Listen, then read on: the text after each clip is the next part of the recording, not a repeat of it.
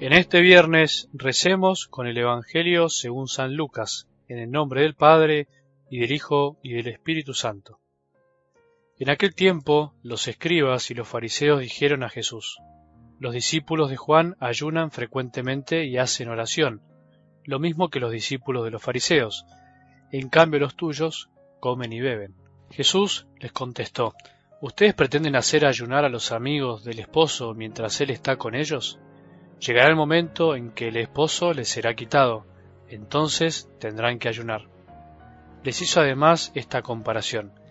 Nadie corta un pedazo de un vestido nuevo para remendar uno viejo, porque se romperá el nuevo, y el pedazo sacado a éste no quedará bien en el vestido viejo. Tampoco se pone vino nuevo en odres viejos, porque hará reventar los odres. Entonces el vino se derramará y los odres ya no servirán más. A vino nuevo odres nuevos. Nadie después de haber gustado el vino viejo quiere vino nuevo, porque dice, el añejo es mejor. Palabra del Señor.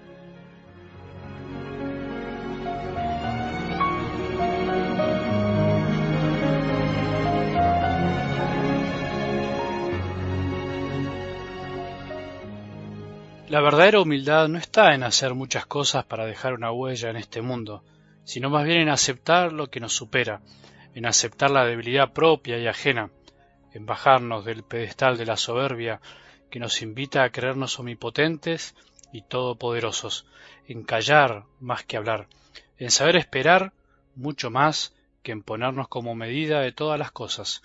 Sin embargo, ser humilde no quiere decir ser pasivos ante el mal y mucho menos dormidos para hacer el bien, sino que tiene que ver con una actitud interior, oculta y silenciosa, que siempre nos ayuda a no desubicarnos, a no creernos los artífices de lo que hacemos, sino que siempre atribuírselo a la obra de Dios en nosotros. Humilde no es el que niega la realidad o dice que no tuvo nada que ver en lo que hizo, sino que es el que siempre reconoce que la obra es del Padre. Nosotros somos sus hijos, sus servidores, sus instrumentos. En cambio, el que se ensalza es el que en el fondo le roba el mérito a Dios, que con su gracia siempre nos impulsa a hacer el bien y no se da cuenta de que sin Él nada puede hacer. Hay palabras o temas del Evangelio que no podemos evitar, aunque no nos gusten, aunque quisiéramos que no estén. Los sacerdotes a veces somos especialistas en cambiar de tema y no hablar de lo que habla Jesús. ¿Por qué será, no? ¿Qué es lo que nos pasa a veces que no nos animamos a hablar de lo que Jesús habló con tanta claridad? Seguir el Evangelio de cada día, la lectura que la Iglesia nos propone, nos obliga a esto, nos ayuda a profundizar, aunque cueste sin miedo, a hablar de lo que Dios habla. Evidentemente hay cosas que no están muy de moda en la Iglesia, ni para hablar a los de adentro ni para hablar a los de afuera. El ayuno es uno de esos temas.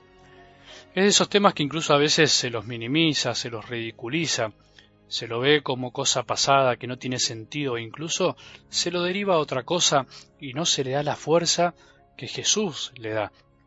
En algo del Evangelio de hoy, Jesús no habla de manera figurada, habla directamente del ayuno, algo que él mismo hizo. Por eso no tenemos que esquivarlo, tenemos que enfrentarlo, escuchar a Jesús. ¿Qué nos dice? ¿Qué nos enseña? Qué es lo que él hizo y qué es lo que se hizo históricamente a lo largo de la vida de la Iglesia. Podemos preguntarnos hoy qué valor y qué sentido tiene para nosotros, los cristianos, privarnos de algo que en sí mismo es bueno y útil para nuestro sustento, como lo es el alimento. Dice Jesús que cuando el esposo le sea quitado, o sea, cuando él ya no esté más en este mundo físicamente con nosotros, los discípulos tendrán que ayunar y en ese grupo, el de los discípulos, estamos nosotros. ¿Por qué tenemos que ayunar durante la ausencia física de Jesús? ¿Por qué es necesario comer menos o no comer, o bien no comer tanto lo que nos gusta? ¿Qué tiene que ver eso con la partida de Jesús? ¿Alguna vez te hiciste esta pregunta? Hay que hacerse esta pregunta. Para entender hay que preguntar.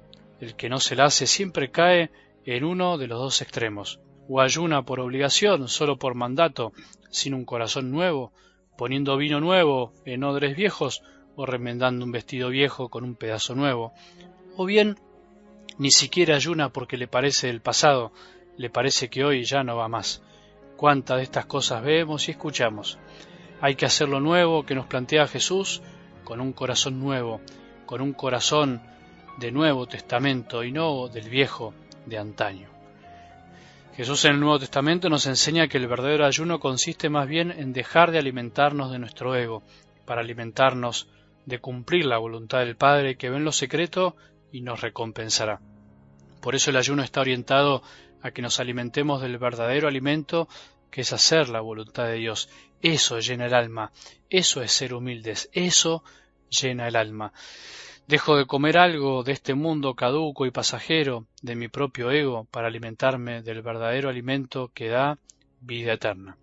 El ayuno nos inclina hacia la caridad, al amor, a la misericordia. El verdadero ayuno nos entrena, por decirlo así, interiormente a tener la voluntad bien dispuesta, a estar pensando más en los demás y no estar tan encerrados en nosotros mismos. El ayuno ayuda a unificar nuestro cuerpo y nuestra alma y poder refrenar, orientar nuestras tendencias y pasiones que a veces se desordenan para un bien más grande que es el amor a Dios y a los demás. Y por último, ayunar un poco, no ser tan golosos, nos ayuda a tomar conciencia del mal en el que viven tantos de nuestros hermanos que sufren hambre. San Juan dice en su primera carta, si alguno posee bienes en el mundo, ve a su hermano que está necesitado y le cierra sus entrañas, ¿cómo puede permanecer en él el amor de Dios? Ojalá que hoy estas palabras nos ayuden a poder encontrar el sentido al ayuno, a poder ayunar de alguna manera, alguna comida con algo que tendemos a desear mucho, ya sea en cantidad o en calidad. Cada uno tiene que descubrir en qué cosas puede darle a Jesús un corazón nuevo por amor a los demás. Que tengamos un buen día y que la bendición de Dios, que es Padre misericordioso, Hijo y Espíritu Santo, descienda sobre nuestros corazones y permanezca para siempre.